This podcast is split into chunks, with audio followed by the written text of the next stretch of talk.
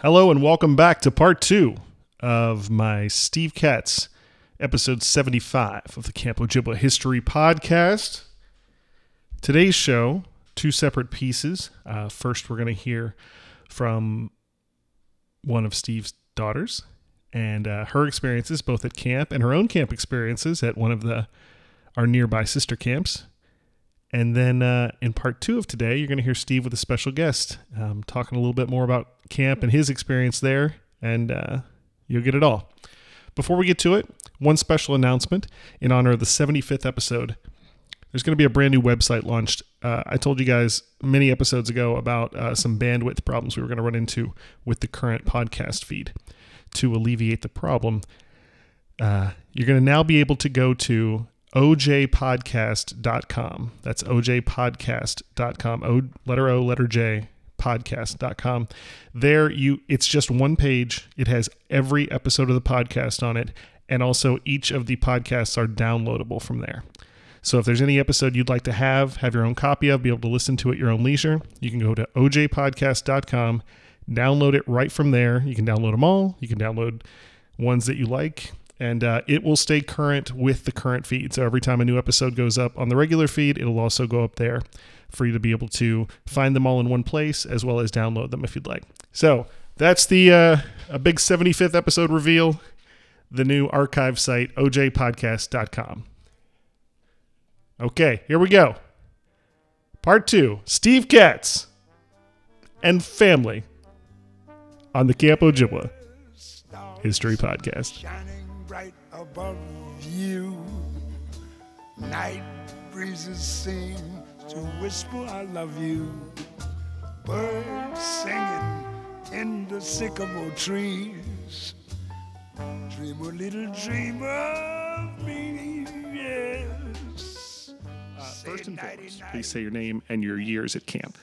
I'm Nikki Katz. I came here in diapers probably around 1985 or 86, so one or two years old.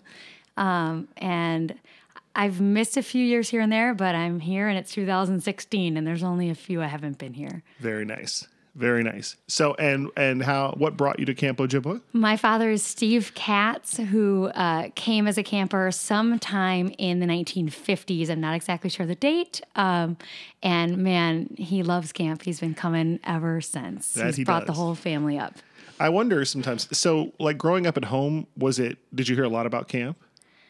Um, you know, I actually did not hear a lot about camp growing up at home. I heard a lot about camp people. My dad always ah. said that the it was the people that really made the place, and camp people are still part of our lives on a, hmm.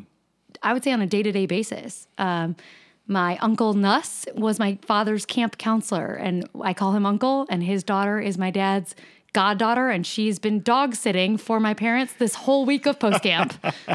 What's uh, Uncle Nuss's real name? Robert Nussbaum. I see. Excellent. Just in case, you know, people like to get Of shout outs when they can. Um, hope you're listening. uh, yeah, I, I just assume because I know that um, he loves camp. There's no question there uh, of the people that are the real uh, top 10 list of camp lovers. Uh, he's definitely on it. But also, I've interv- interviewed so many guys, and Steve's name comes up. And so when you are a camp character to that many other people, it's clear how much passion you have for the place. He has a lot of passion for it, a lot. Um, I think we did st- we we talked about camp stories a lot when my sister Beryl and I started going to camp at Camp Birch Knoll, which is up here in the North Woods, and that's where a lot of Ojibwa stories came out. Other than that, though, it was a lot of talk about the people, and he keeps in touch with them year round. They're not just camp friends; Yeah. they're fr- life friends. Yeah, absolutely. And anytime I'm just getting off the subway and oh, Steve Katz on my phone. Hey, what's up? What's going on? Let's talk about camp. That sounds just like him. Perfect. So, what do you remember about those early years? Uh, your pre-camp years when your interaction with with camp in general is just coming to post camp. That's right. Camp Ojibwa was my first experience with any sleepaway camp at all. Like I said, I came when I was uh, one or two years old, and I, I have early memories. Um, they are distant, but I I will never forget Denny as a little girl because Denny is both scary let's say terrifying, but he's also gentle. So he's got both. Um, at the talent show, when you were so nervous and he would put your arm around you, but he would also bark a little bit at the same time. Um, I wasn't sure what to think of Denny when I was a little girl. Sure. Uh, I always understood that he was a gentle creature, but and at the snipe hunts, those are some of my early memories. Oh, snipe hunts. We're definitely going to talk about some snipe hunts. We can talk about them, but man, Denny does embody two very opposite characteristics at the same time. and when you're little, those worlds collide, and you're not sure whether to be terrified and run away or be perhaps terrified and run toward. Yeah. Uh, and that was fun. Nice. So you mentioned the snipe hunt. Now the uh, the snipe hunt is one of those activities that is native to northern Wisconsin sleepaway camps. Not not only, but it's one of the places where regionally it happens because this is where they have a big snipe population here in Wisconsin. Oh, huge. Yeah, and and I was just talking to your dad about it. over the past few years, uh, there haven't been as many uh, licenses given out, so there's a little bit of an over- overpopulation problem, which I think we saw this year. I think the results were obvious this year that there's an overpopulation of snipe. That's absolutely right. We uh, we really recruited hard this year to get some more kids out there to help with the control of the snipes in these north woods here on Catfish Lake. Yeah, they you- did a good job. you can never start them too early. No, That's true. I mean, no. skills for life, really. Absolutely, they've served me well. So, as a as a young girl who went on snipe hunts to begin with, let's talk about that side of things first. What was that like? What do you remember? Um, I would say snipe hunting is my most salient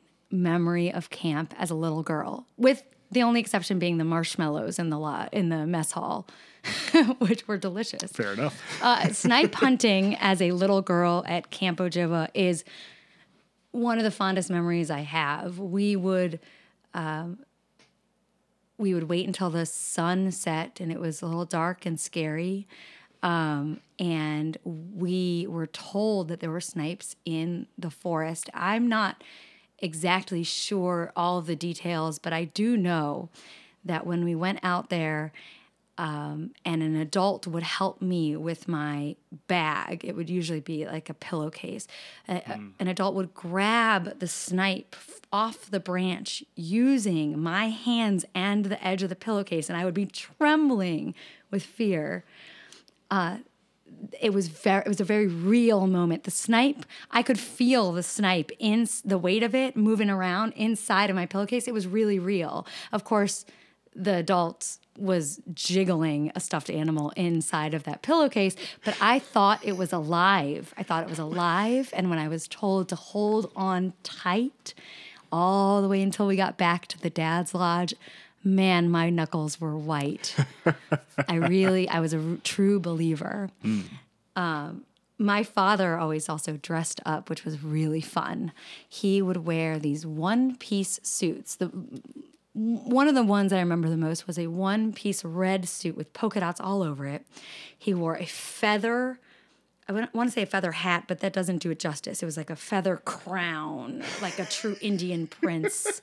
And he would dance around like a wild person doing some chant. Um, certainly not politically correct, but he, I know you've discussed that issue. Yes, But at the time, it was just it was just fun and it was memorable and anytime adults get really into something it makes it that much more special for the Totally. kids my dad was really into it Totally. And Steve Katz never one to shy away from a costume. that's right That's right. He is. I mean, he is comfortable in a lot of clothing choices that not everyone can pull off.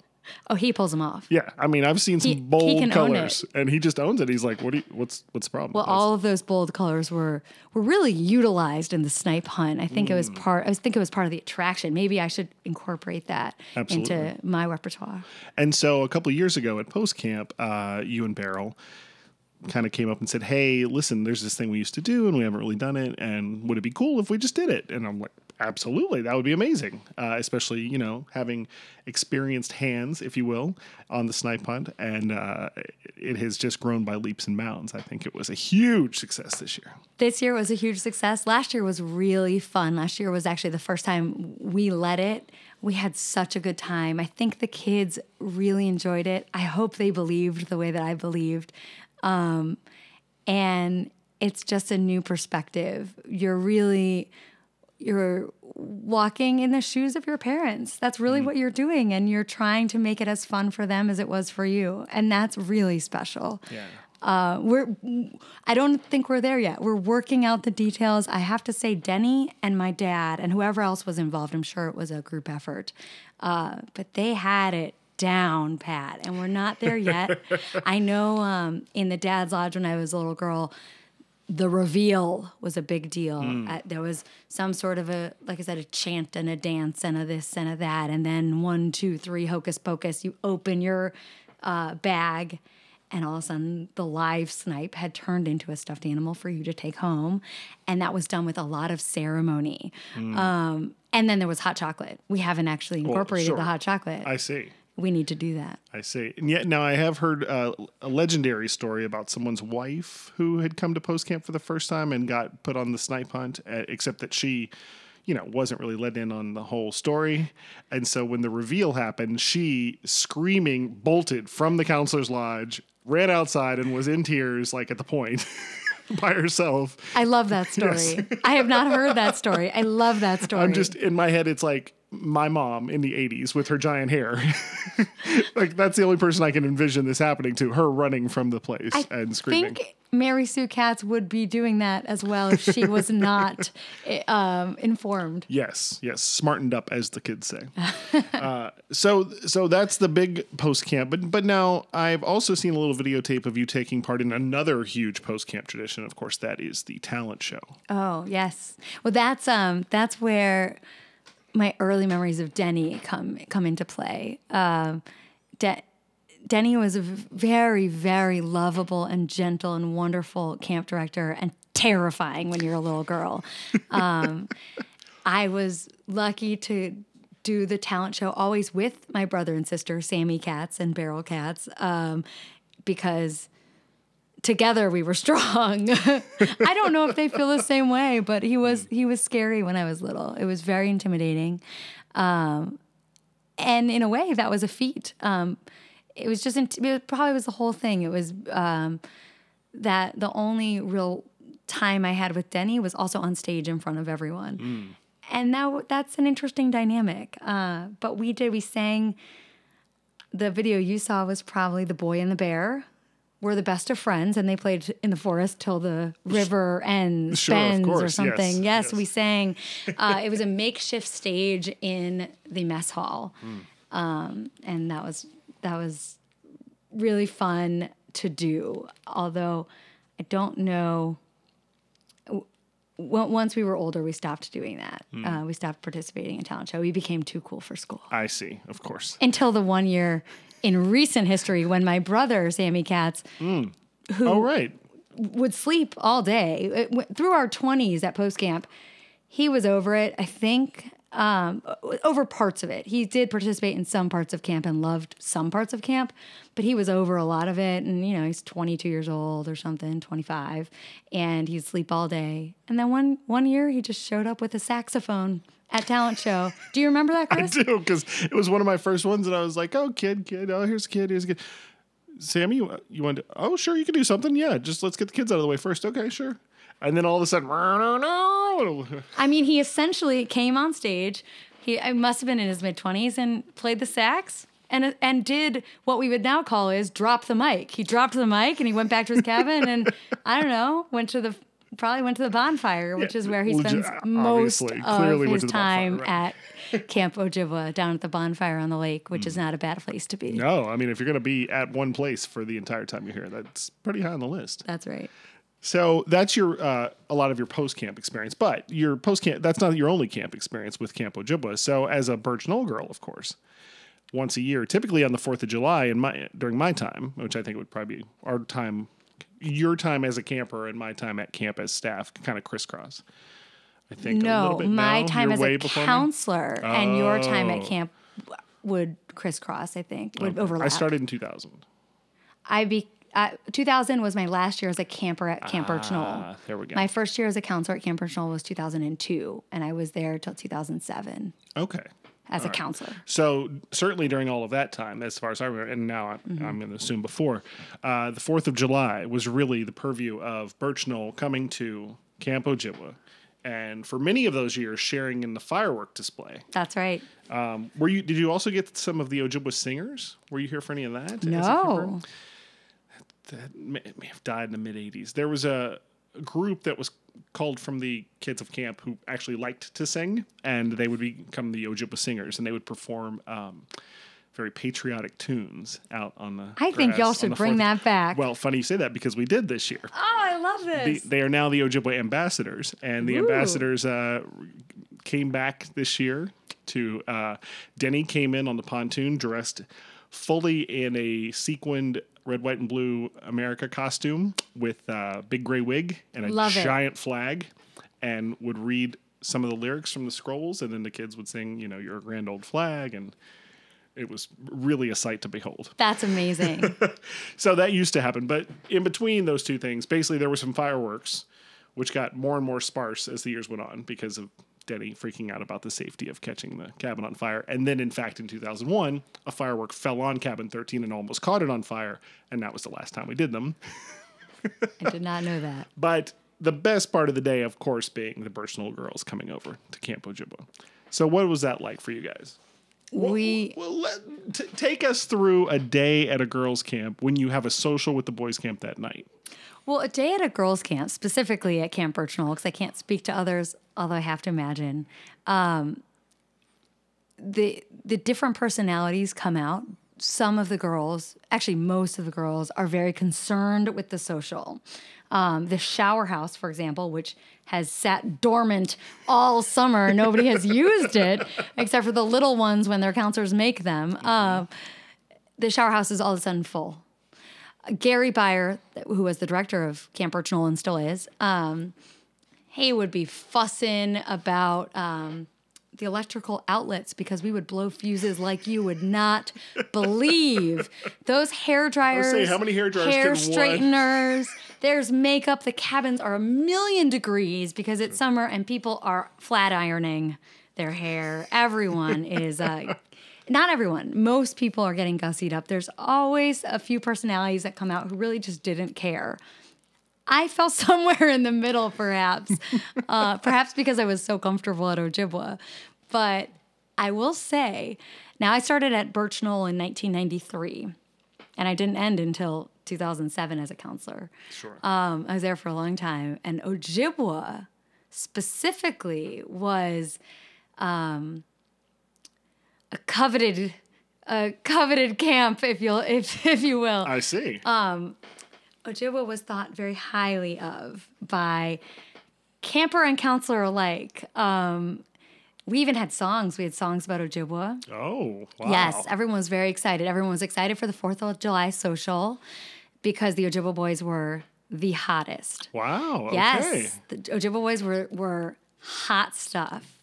We had um somewhere over the lake there are boys. Although we never see them, we know that there are Oy vey Ojibwa boys, Ojibwa boys, Ojibwa boys, Oy vey Ojibwa boys. It goes on like that. There's more. There are more Ojibwa songs Wow. sung by Camp Birch Knoll girls.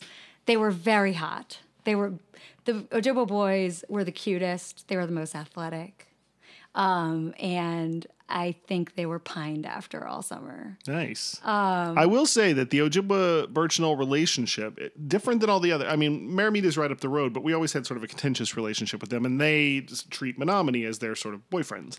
So even though they're a mile away, we were never super close, and and Chippewa is kind of far away. So it's great we see them, but you know it's just not the same. But you know, having a standing date on the Fourth of July, and then that does not even include what we will talk about in a minute, and that's the island socials that would come later. Uh, they're the Birchstone girls definitely got in their own sort of uh, ballpark of very special women for the boys of Ojibwa. Uh Uh-huh. huh. Yeah, Well, the feeling was likewise. that's nice. Were you around? Did you partake in an island social? I was in the Island Social of 2000 for sure because that Oh. was the year. I know what year that was. All right. Well, I believe there was some skinny dipping that had to be Oh, that's not even what I was going to say. Oh, okay, I was going to say that that was the year that a friend of mine, who shall not be named, who lived in Washington D.C., hooked up with a, another camper. I should not name any of them. That is correct. We we don't name names here. But I but I will say I remember a bunch of those guys that were my age, um, and they were rowdy and they were fun, and uh, some of them we had crushes on. We probably had crushes on all of them, but it was sort of it's one of the fun things about being in big groups of friends and being young. It was just a free for all, Right. and we did. I, I don't know if they do island socials anymore, but that was uh, in 2000, and we were very loosely supervised, if at all. I think my friend Garrett Carr, who worked in the kitchen at Camp Birch Knoll, was our quote chaperone. He is exactly 11 months older than I am. Um, Perfect. that works out exactly right. we all ended up naked in the lake. We had a great time. Yes. There were several other island socials, and they sort of just became increasingly like, we'll go to the island. The two staff who decided they got stuck with this job will sit on the porch of the house and do crossword puzzles uh, and just make sure no one goes in the house. But the rest of the island's a free for all. Oh, we even went in the house. Oh, we. There was at least that line when, when in the later years. Yeah, I think some of the some of the socials did get a little out of hand, but I will say, at least in my recollection, all of all of those events occurred when I was of a somewhat appropriate age. I don't remember anything, and maybe it was going on. It was just going on with the older kids. When I was Right. young, I don't remember anything like that. Sure, I remember the usual social awkward dancing, um, eh, nothing weird. The uh, when we were in high school, maybe age 14, 15, 16, uh, that's when some lines were crossed. And I guess that's the time, that's about the time lines should be or always are crossed. Yes. It's, I mean, That's sort of right. That's sort of right. it's, it's a rite of passage and, and I'm not endorsing um, sex, alcohol, drugs, whatever it is at camp. I am endorsing skinny dipping because there is nothing better. True. But, uh, you learn a lot about yourself. And, and everyone else. That's right. Um, but it's it was all in good fun. Um, I don't even remember a lot of squabbles um, about about any of that. It was just part of growing up. I really do. I, I mean that. Um, it was it was growing pains. I think it's probably a headache and somewhat of a nightmare for the camp directors. Sure, of course. But it's a rite of passage, and we all we all survived it. And I'm still really good friends with a lot of those girls who were in my cabin in in year 2000, who all have the same memory of jumping off. We jumped off the pontoon boat, which was hooked up at the island, um, and we still we still have stories to tell. Very nice. Very nice. So now you are past your camp days. You're well, you're going as a counselor days, and uh, so, but you still come to Ojibwa every summer, and also Birch Knoll is now doing like an alumni camp sort of a thing, right? That's correct. Um, we, my family, the Katz family, stopped coming to postseason for several years. Actually, um, we were resumed in like 2006, I believe it was, uh, which was the year I graduated college. Um, and then just four years ago, which would be 2012, uh, Camp Birch Knoll started doing an alumni weekend, not for families, just for just for girls, um, ages. Now I think it's ages 21 and up, and we had a gal in her 50s this year, and it was Nice. so fun Very cool. um, it cuts into my postseason time at Ojibwa Sure. because it's at the same time since all the campers kind of go home at the same time. But I, I split my time, uh, and that's been really fun. Uh, but postseason has really been interesting in my family. Um it has been, and when I say postseason, I- mean postseason since 2006 when we started coming again. These past 10, 11 years, um, my family has grown a lot in every which way. Um, we have, um, I have two new sisters. That's uh, Hillary Hyken Morrow um, and Tiffany Gardner Hassan. Um, they are additions to the family that really haven't been part of our core family my whole life until my 20s. They've joined at camp and we've created our bond at camp. Um, and I wasn't raised with them, but they've become my sisters through camp, really, because this is the only place where we live together. You know, you can make as many weekend trips to visit someone, but Sure. all it ends up being is going to lunch and going to dinner and getting on a plane. So that's been where they have this place here at Ojibwa uh, has been where we have really integrated them as part of our family. And our family's grown in other ways because Hillary has gotten married, uh, Tiffany has gotten married.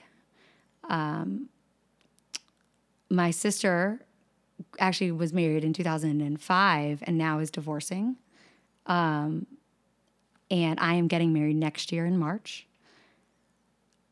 Beryl, Tiffany, and Hillary have all had children. Um, my brother Sammy brought his girlfriend Honey up for the past two years. She's Israeli, uh, so she adds she's adds uh, adds a lot to the cabin. Uh, she gets him out of his shell, I think, um, where my brother would sleep till lunch every day. He's up and paddleboarding, and I think Honey has a lot to do with that. Nice. Scott Calick is a part of the Katz family. I don't know if your listeners know that. Uh, Scott Calick has used to come up with uh, his wife and his two children. Uh, they divorced, and his children um, are a little older now. Never too old to come back to post camp, but they're a little older now. And um, Scott was my dad's camper and is now part of the Katz family 100%. He stays in cabin 13 with us. We love him. Somehow he stopped snoring this year. I Oh. don't know how that happened, Maybe got a machine. You know, it changes everything. Um, so I hear. but it's our family has grown and developed, and I imagine will continue to grow and develop. In Cabin 13, it's where we all spend the most time together. We live across the nation. Um, we're in Florida, New Orleans, Colorado, Washington, D.C. At one time, Sammy was in California at the same time when I was in Argentina. I lived in Argentina for several years. And do you know, Chris, I'm the only person you will ever meet who has flown from Buenos Aires to Rhinelander, Wisconsin. And I've done it more than once.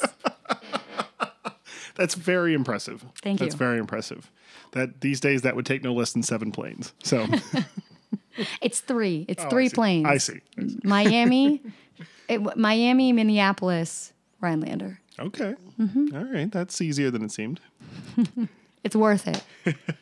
So uh, the big question I always ask everyone at the end, and uh, how has Camp Ojibwa and your time here affected your life in the big picture? I would say camp is, I think camp has affected my life in so many ways. that it's hard to, to pinpoint it. Two things come to mind. One is that camp has really provided a place for my family to come together in a meaningful way um, and share experiences and form that bond as a family and get to know each other, uh, which I think is something that's really hard to do when you don't live in the same place. So that ha- having that consistent place that's f- steeped with tradition and history and allows you to continue making more memories is really, really important.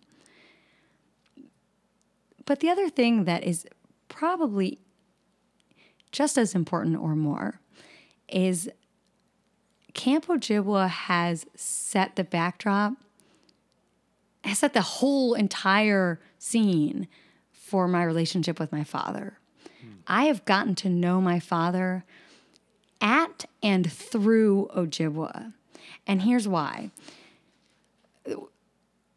Not only do I have memories of skiing on top of his skis and him shouting at me from the boom when I'm on the boom uh, when I was really little.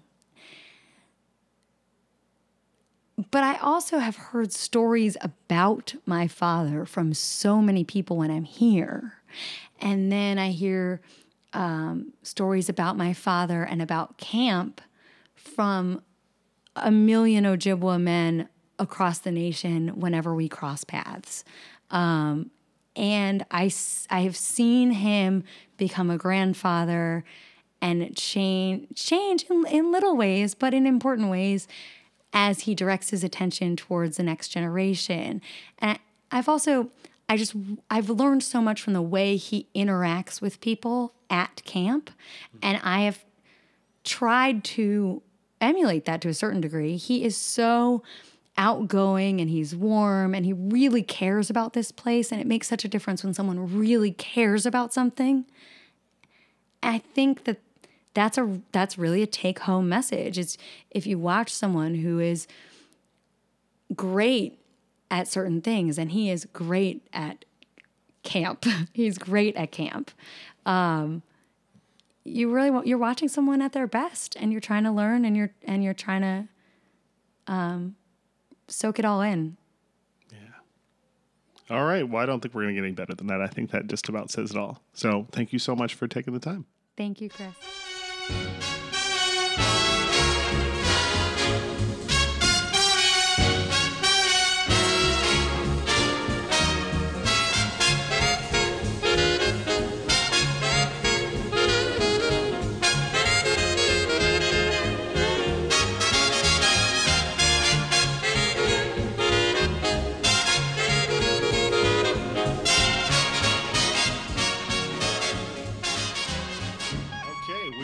Back with Steve Katz, and now special guest in the studio. Please introduce yourself.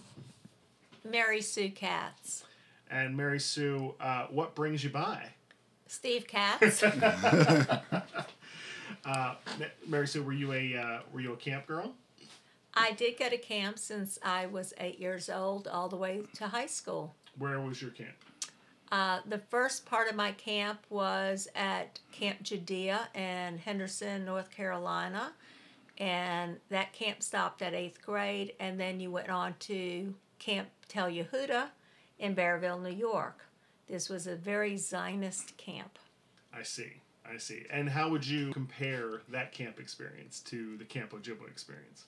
I thought all camps did prayers before and after meals, sang Hebrew songs, did Israeli dancing, arts and craft, more Hebrew lessons.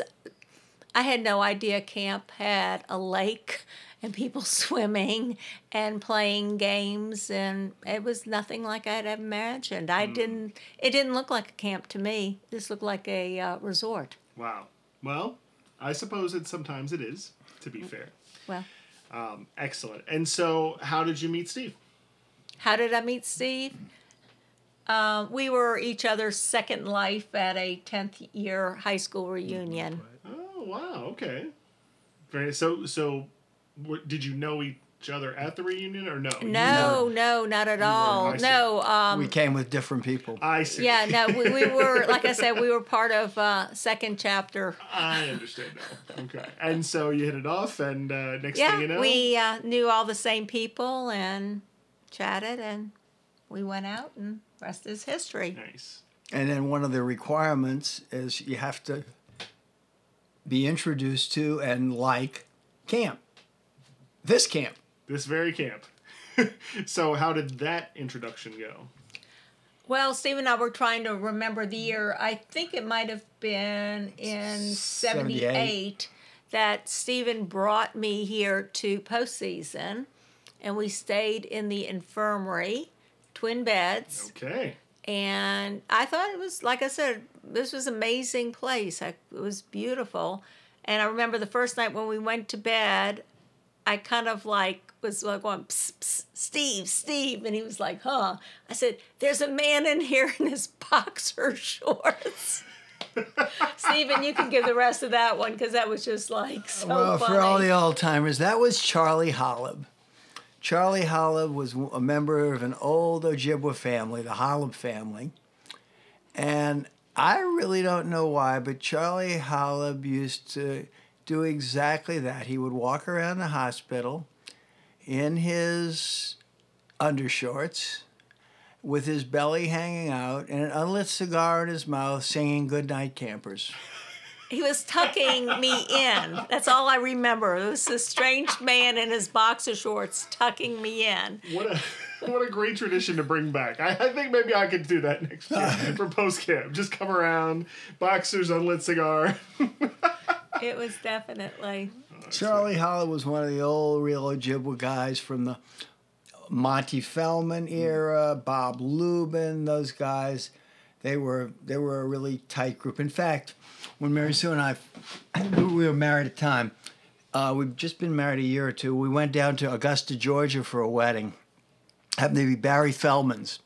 And all of the old time, it looked like an Ojibwa gathering. And the funniest thing I remember about it is after the, I don't even remember, it was a wedding or the rehearsal dinner, the bus that they had to take everybody to the synagogue and had and the par and the wedding party came back to the hotel where we're all staying, and Monty Feldman sort of directs this like a chorus director, and as Al steps off the boat, everybody says, or he's Al said, "All right, good night, boys." And everybody and all together said, Good night, Al. And everybody laughed right after that. That was at more than that wedding because we went to the Bagan wedding. We went to so many weddings, and um, but the ones that Al was uh, also a guest, and he would leave like before the dancing and before all whatever. He'd have his dinner, and he- everybody would do. He would do the Goodnight Boys, and everybody, you know, wedding, no wedding, didn't matter. They all stopped and they did this chant.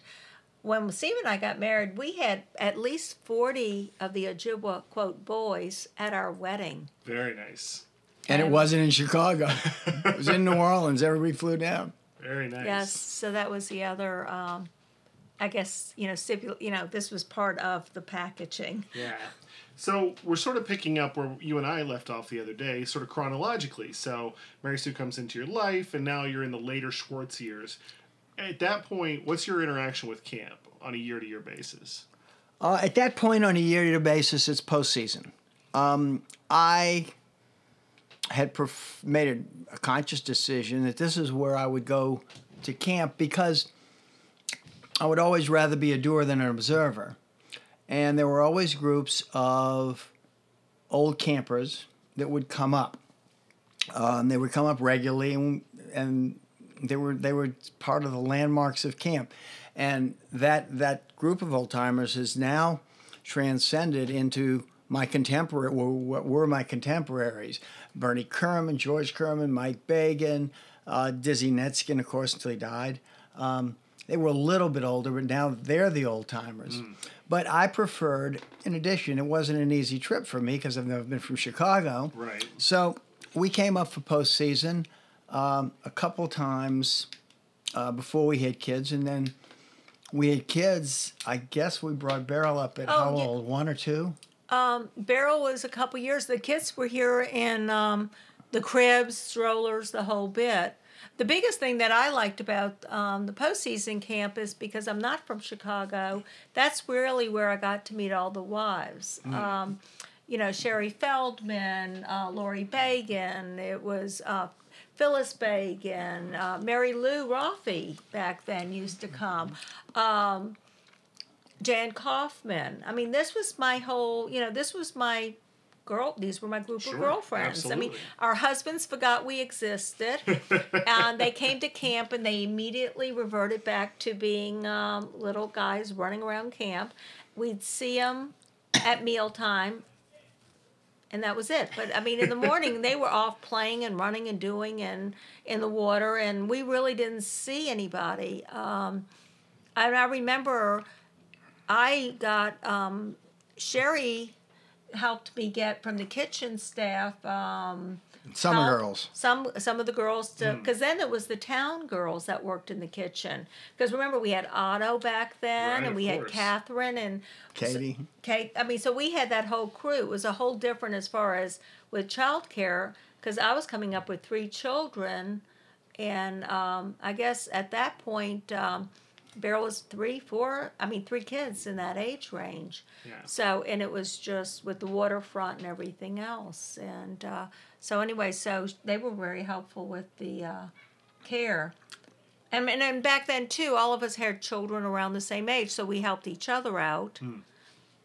one year we brought my parents, which was really funny. My parents um, are uh, well, they're deceased now, but they are they were from Vienna, Austria, and they have never been to a not this kind of camp anyway. Right. And um, so it was really um, they stayed in the infirmary, and we had the cabin, and it was. Um, I thought my parents were going to help me, and I never saw them. They were, took after Steve. They, in the morning, they had their breakfast, and they were walking, and they were gone all day There you go. until my mother saw the bear. Oh, That was the year the bears showed up at the trash below the mess hall. Yeah, Oh, and that was it. My mother was like, her camping days were over. that's fair. As Stephen fair. was saying, how, what did my mother say? Oy vey, a bear! And that was the latest we had. And the last time she saw it, she stayed close to the cabins, and Yeah. like like Mary Sue said, she'd never seen anything like this, and she saw a bear and didn't want to see any more. That's fair. That's fair. Well, but that that at that point, our kids were young. Uh, postseason, actually, postseason, and i this has been a total 180. Has changed. Postseason was full, but camp wasn't. Camp was undergoing some real serious problematic issues, and the issues were that the Schwartzes were still running it. Mickey had a very success, still does, a very successful insurance business. Um, he was a little bit torn as to which way he wanted to go, but I, I, I think that he was. He had set up this insurance business. This is what he wanted to do. Um, he, again, did it well and did it successfully, but he really had no desire to run camp. Um, Elliot and I, and for years and years on our trips to New York, had talked about that, and we, I had heard from a couple people older than Mickey that Mickey had no intention of running Ojibwa and that they would be selling the camp when the time came. Now we never knew when the time was going to come, Sure, of course. but it came from a confluence of reasons. A, Al was in his early 80s. Um, he was in great shape for a man in his early 80s, but he wasn't in great shape for a camp director. In addition to that, he'd gotten well behind the times. For example, some of the, the meals we had up here um, were um, way behind the times. There were we had meatloaf, we had tongue, we had stroganoff, um, and whether you like those or not, eighty percent of them were going back to the kitchen. There were things like that. There were there were 1950 rules being adhered to, and there were 1950 activities. So they dec- they decided to sell camp, and we were positioning ourselves. We were figuring the camp would sell for just under a million dollars, which is about the case. And in those days, that was pretty substantial. Sure. Um, I was very interested with Elliot and I in, in, in putting together a group, mainly ourselves, that would buy camp. At the same time, originally unbeknownst to us, Scott Levenfeld um, put together a similar play to buy camp. Uh, Scott Levenfeld was a counselor and camper here for many years, and uh, he was not my favorite, nor was he Elliot's, nor was he a lot of people's favorite. Uh, Scott just rubbed us the wrong way. We never got along with him. And the last thing we wanted to see was Scott Levenfeld by camp. Uh, a, we didn't think he would do a good job, and B, it would alienate us. Um, the X factor in there uh, was Danny. So Elliot and I talked, and we decided the only way that this would work would be was to get Denny on our side. I was I had a business that I was running, but I was on the I spent probably most of that time on the phone. I still remember the phone number of the payphone. We had a payphone in the old kitchen, and Ellie and I and and Denny would talk on regularly.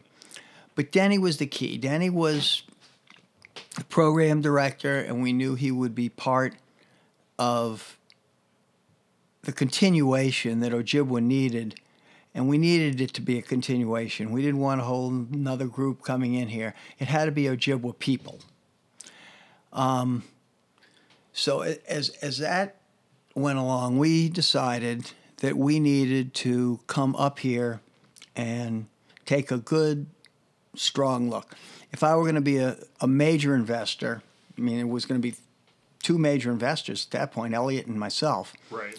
And Denny was going to be in, you know, a uh, sweat equity investor. He was going to own part of it, but he was he was just going to work it. Right. We were going to spend mo- most yeah. of the summers up here, and I needed to run that by Mary Sue. and the night, the, the I real, thought I was the X Factor. well, you, you were the X Factor, but, but I will say that uh, Pearl and Al and Mickey were very, very receptive to our visit. Now, they needed a buyer for their camp. That may have been one reason. Sure. We were aligned with Denny, which made Al happy because Al loved Denny Rosen and vice versa. Hmm. And I think that it was very pleasing to him that Denny would continue the camp. But I'll let Mary Sue t- tell you about her ver- version of the, the visit when we came up. We came up, it was toward the end of the season, I believe. It was during the season. That's all I remember. I don't remember what part of the season, but I just remember when Steven said, um, "Mary Sue, I'm thinking about buying a can- you know buying Ojibwa," and I looked at him like, "What?"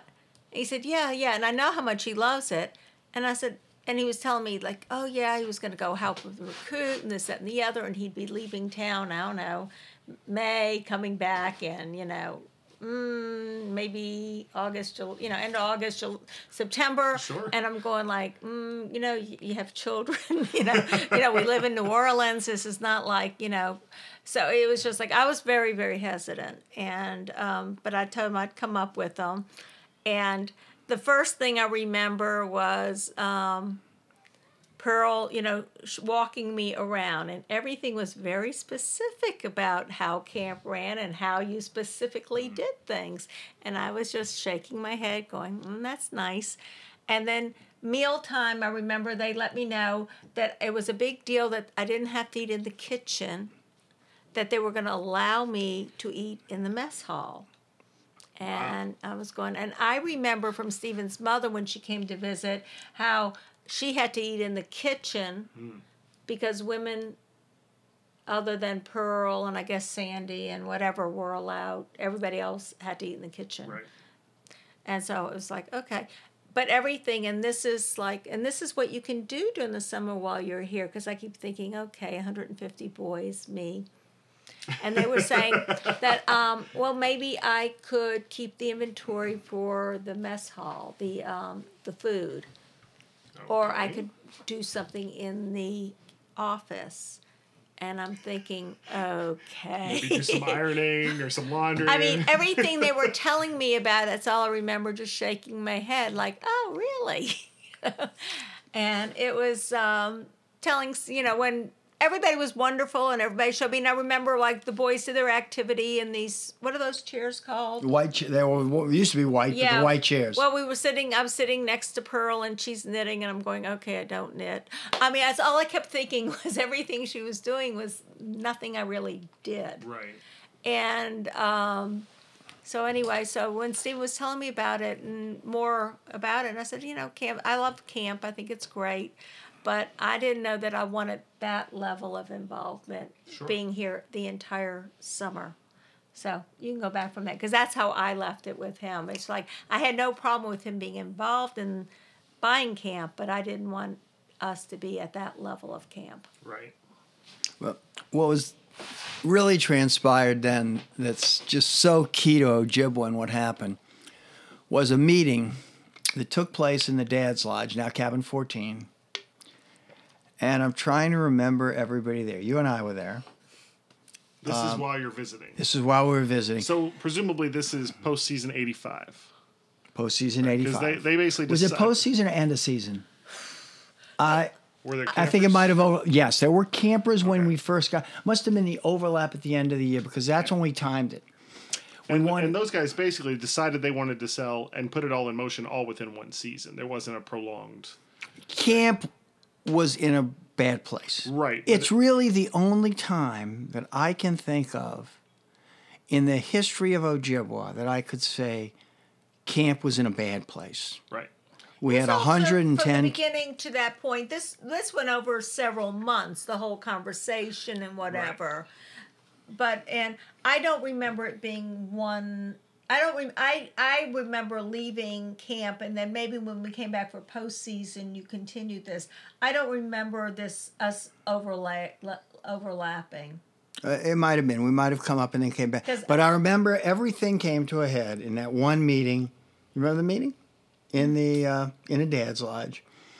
You're right because we brought up Bobby Kaufman. I'm not sure what made me want to have Bobby as our attorney, but you know, Bobby is about as Ojibwa as you can get. Sure. He was a young attorney at that time. Uh, he had just started with his firm, um, Fishling Khan. I, I guess that's still where he is, ma- these many years later. And he was going to represent us, meaning Elliot and I, in the meeting. Danny came with Sandy. Um, I think that was it. I don't even think the Schwartzes were there. I think it was the five of us in that room at the Dad's Lodge. And I brought a bunch of ideas and another idea and, and, and some thoughts and some suggestions, um, many of which Denny still lives with today. And what really happened in that meeting and over those couple days, De- there was going to be a tremendous duplication of roles at camp. Not Elliot. Elliot was very comfortable and and knew his role at camp. Elliot's role at camp then would be basically what it is, what it became for the next 30 years. It's a little bit toned down right now, but in a lot of ways, it's still Elliot's position at camp and what he does. He always wanted to run Collegiate Week, and nobody's really taken that away from him. Right. He lives for Collegiate Week. Um, he wanted to be involved in the show, and he was. Um, but Danny and I had a lot of overlap. We had overlap in activities, we had overlap in suggestions, and a lot of suggestions were the same. In fact, the one suggestion that I was pretty adamant about, and I'm glad he, he stuck with it because he really didn't want to, was the four weeks. We were losing a lot of kids. Um, it's not as prevalent now as it was then, but four week sessions were very, very popular. We were losing kids to Menominee, there wasn't a horseshoe, and, and to some other camps up here that did the four uh, four week sessions. They could go to their activities other than camp, they could go on family trips other than camp. We had to have a four week That was a big, big debate and discussion on that one. It was. And Bobby Kaufman made a great comment that I've never forgotten, and he's absolutely right, but it still needed to be done. Bobby looked at us, Denny and I, and he said, I think you're right, and I guess you have to do it. But if we had had four week sessions, you wouldn't have called me to be the attorney, and the relationships wouldn't be ha- wouldn't be as thick as they are today. And everybody, there was silence for a minute. It was a very perceptive comment that Kaufman made. And while we all agreed with him, we knew we had to go forward with that. Right. And the suggestions that I put in, the ones that Denny kept, we kept the camp open to investors uh, to come up in the spring. And Bob Bohm, Bob and Carol Bohm, who's now deceased, but uh, Bob and Carol came up every fall. And then he said to me, he says, Well, I guess you bought Bohm a home uh, in Eagle River. I'll never forget him telling me, I guess you bought Bohm in Eagle River. He's always up here. um, and George Sachs started coming up then. And, and, and that was really a good thing. People started using camp. Camp became more friendly to its investors, uh, more, um, more of a six or eight month facility that we could actually use and function, as opposed to, like I mentioned earlier, the Schwartzes closed it up uh, and boarded it up and left Katie and her dog up here all winter. Does anybody still do the winter sports like you all used to do? You they used to come up here in the winter and do snowmobiling because one of the buildings was uh, winterized that you all went to. I don't know the answer to that. No, that stuff has sort of fallen off. Okay, because that was a real big deal that these guys would be, you know, do do that. I mean, that was a trip Stephen always would take in the winter. yeah, I know Joel brings a group up every year and has for as long as. Joe Lossoff? But um, outside of that, I don't think there's any sort of uh, collective groups that do it anymore. Uh, Well, it was fun, and it worked great until Elliot ran into a snowmobile, into a tree with his snowmobile and broke his leg. It's about the most athletic injury Elliot's ever had. But did you, you, you, you I- well, the the story of Elliot the snowmobile and his lost testicle are very famous. That is maybe the most famous camp story there is. Uh, that, I didn't realize that's where he lost it. But anyway, but he did. Well, maybe we should get a snipe hunt together and go see if we can find it. But uh, but anyway, yeah, Elliot ran that snowmobile right in a tree and had a hip cast on. But anyway. Um, I suggested that we open the camp up because we had the facility sitting here. Sure. And it was enticement. The other enticement was we would have the, the designated hitter rule had just come into baseball, maybe two, three years before. So I suggested we have a designated camper rule. Um, we had a couple single people, particularly Mike Bagan, that we knew would invest in camp, but they didn't have children. So we figured any investor that we were going to get would have a child we would give a 10% discount to as another enticement. Sure. But then it wasn't fair to anybody who was single, so we made it a designated camper rule if you had a nephew or whatever. We had that.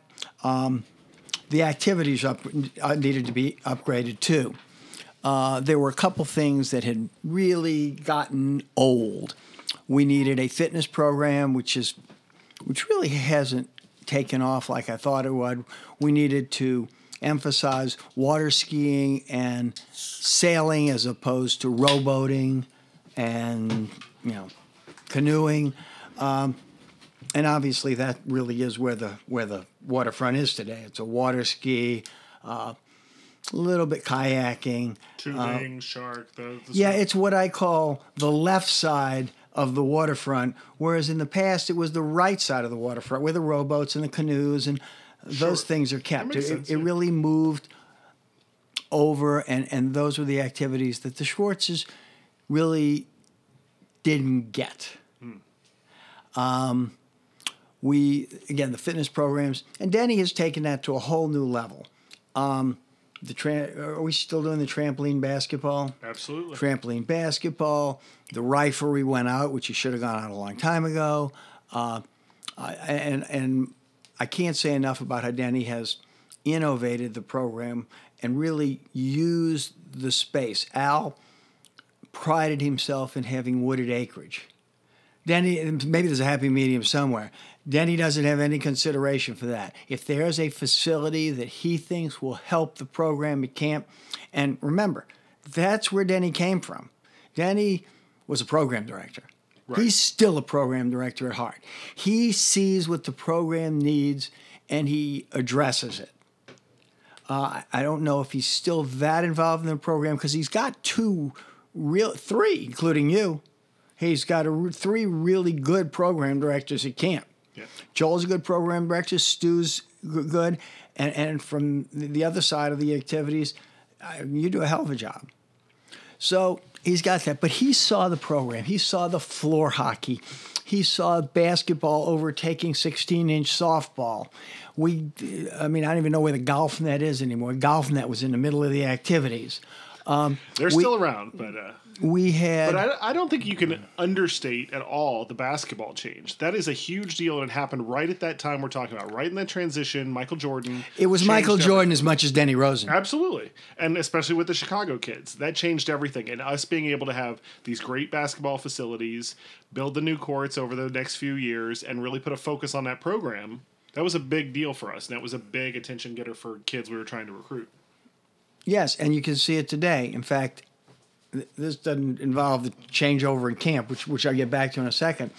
But I saw this year the new scoreboards. Mm. That is a really, really nice and clever touch and makes these kids feel like they're in the middle of the United Center. Absolutely. Absolutely. So things like that. The program has matured into a 21st century program, Well and, put. and and that was that was that was Denny Rosen, and that's what made it happen. But then, going back to that, when Denny and I really had a realization that this wasn't going to work with the two of us trying to run the show. He said, Well, I get the money. Um, I've had enough people call me. Why don't I just make the offer to Al? I said, I think you should. I'm out. We're done. Uh, eventually, he called me. He put the money together. He really did. I and you know he took my list and his list, and you know, I, I, last thing I wanted to see was Ojibwa Right. dissipate. right. So he calls me maybe, oh, I don't know, right before Christmas, if I remember correctly, and said, We really want you to come as an investor. I've got all the money.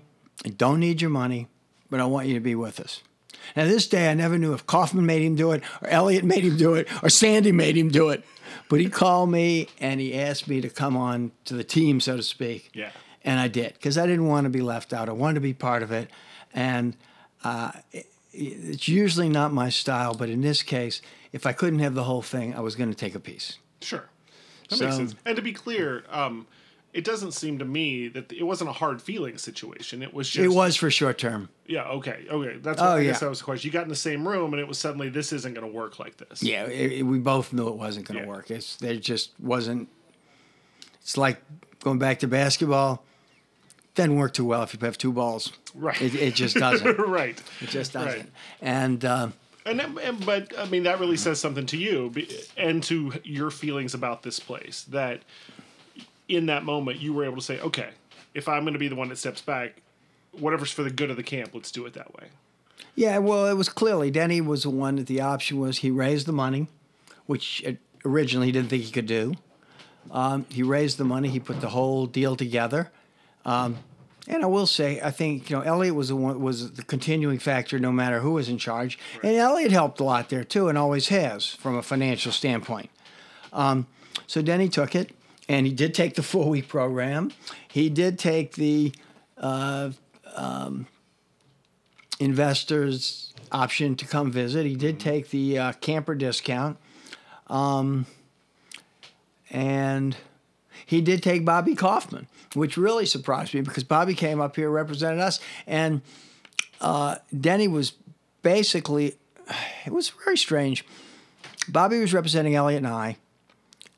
Um, Denny was unrepresented. Scott Levenfeld was somewhere off in the picture. And Bobby Kaufman uh, ended up representing Denny and does to this day and has been the Ojibwa attorney for 30 some years. So Bobby Kaufman was the one that, that, that came out probably better than anybody except Denny. and then Denny took those first couple of years and he turned camp around. I think it probably was one of those situations where it took him a shorter time than we thought and a longer time than he thought. I think that's probably pretty well put. Mm-hmm. Yeah, I mean, I we were, you know, it was touch and go. There's no question that it was not a sure thing early on, but it became a sure thing much sooner, I think, than anybody except for him expected. And as an investment, we, we I, I had come into town and done some homework over at the, uh, uh, records building over in Eagle River. Um, we had a very disproportionate amount of waterfront property. So the back door in this whole situation was if we ever had to, there really wasn't a lot of risk from a business standpoint. We've had some offers since then on this property. This is a great piece of development property, and it's uh, it was very strange. That's another little camp history story. Um, we have over four thousand feet of waterfront property. The reason we have uh, that that over 4,000 feet of waterfront property is because when Al came to buy the property, he his intent. This is I remember hearing this from him, and I hear the rest of the story from Otto. His intent was to buy 100 acres. And I think on his original brochures, he advertised this as 100 acres. But then I found out that it wasn't 100 acres, it was 63, and that was a bad news.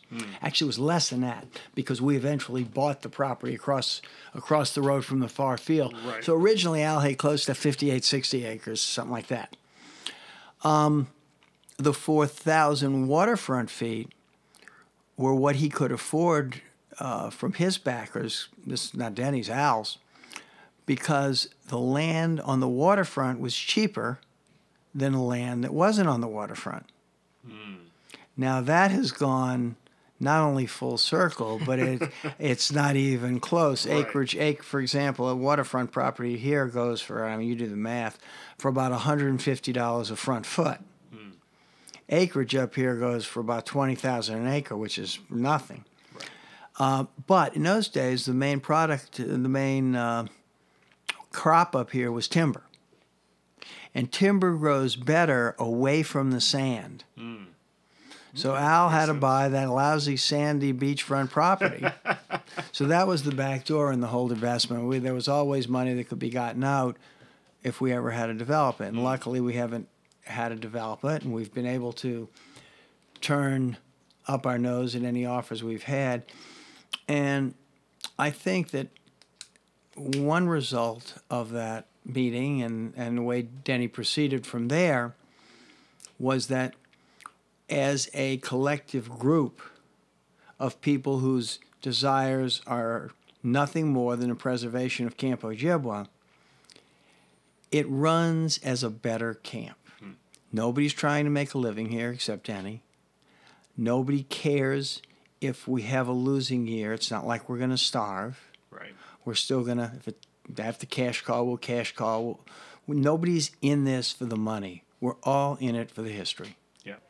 Well, you talk, you know, what you just talked about though, that speaks to something. Talking about Denny's legacy a little bit, that there's a certain kind of guy who could have stepped in and been the director of camp, but also accepted 27 investors and a board that were going to be opinionated that knew that they weren't they weren't investing to make money but they were damn sure going to have opinions and to be the guy that could take that get his ego out of the way do the right thing for camp but also honor those opinions when they were right do the right thing when they weren't have a good reason why they weren't the right thing and and he let that filter down into the way he ran camp you talked about the sort of uh, extra the other staff as he he would call his head staff right it really I call is, it the mezzanine. Right. Right. It really is like a president's cabinet. And he specifically in the past 10, 15 years has really run camp that way. He put people around him whose opinions he valued. And most importantly, people that he knew loved camp. And it didn't matter if he personally got along with them even sometimes. Because there are certainly guys who I've seen him have conversations about camp with that personally, eh. But he knew they loved camp and their interest when it came to those passionate arguments were about camp first. And so he surrounded himself with those people because he could be the guy that could get his ego out of the way, take those opinions in, synthesize out what's best for camp, and do the right thing. And I think that that running camp that way has bled down all the way through. Now, I mean, we all think we it helps all of us who are here think better about how to work together, how to let other opinions sink in when it needs to be done, and what's for the good of camp. The difference being that I can't tell you what's going to happen to Ojibwa 10 years down the road, but I can tell you what's going to happen to Ojibwa in one and probably two years. And it's going to be a pretty smooth move forward. In 1985, I couldn't have told you that. I mm. wasn't worried about the 10 years that I'm worried about today. I was worried about next year. Yeah. And that's a very nice comfort level. Yeah, for sure. For sure. All right, so then we get through the transition. Everything shakes out.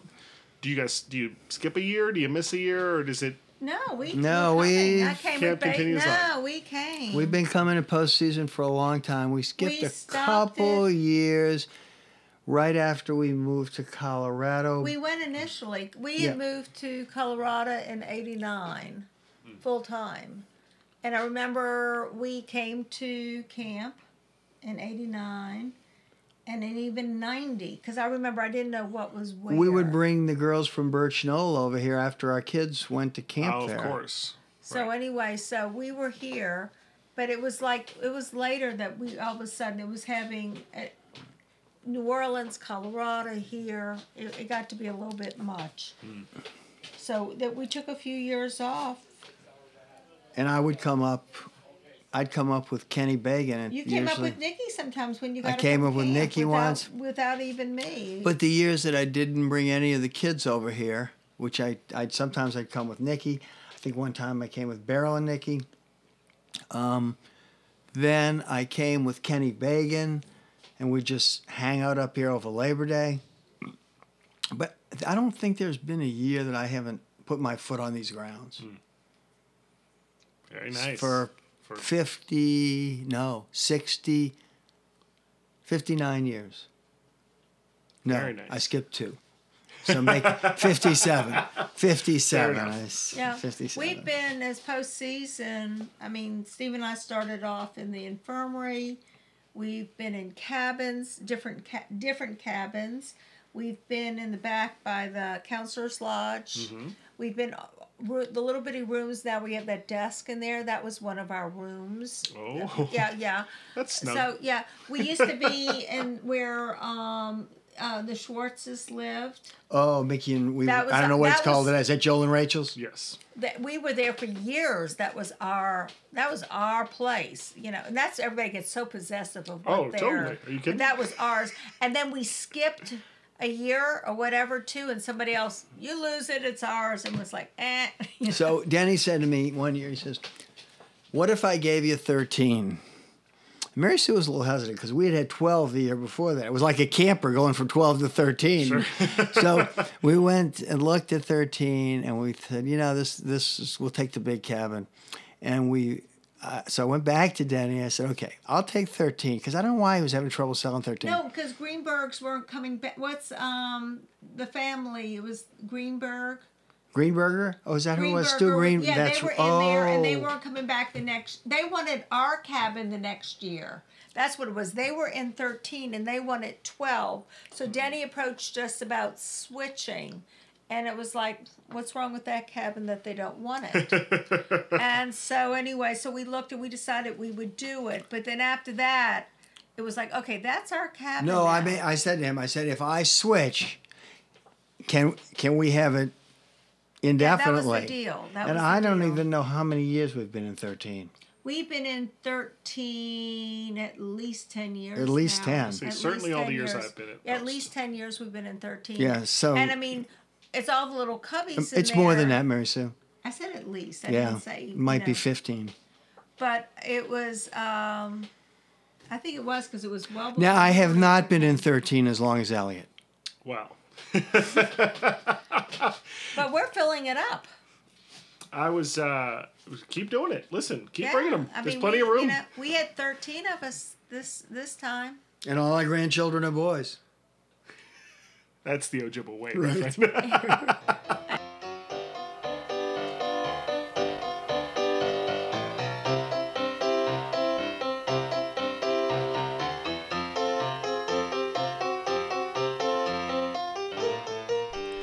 Okay, that's another one in the books, my friends. Episode 75, jam packed two full hours. Steve Katz and family.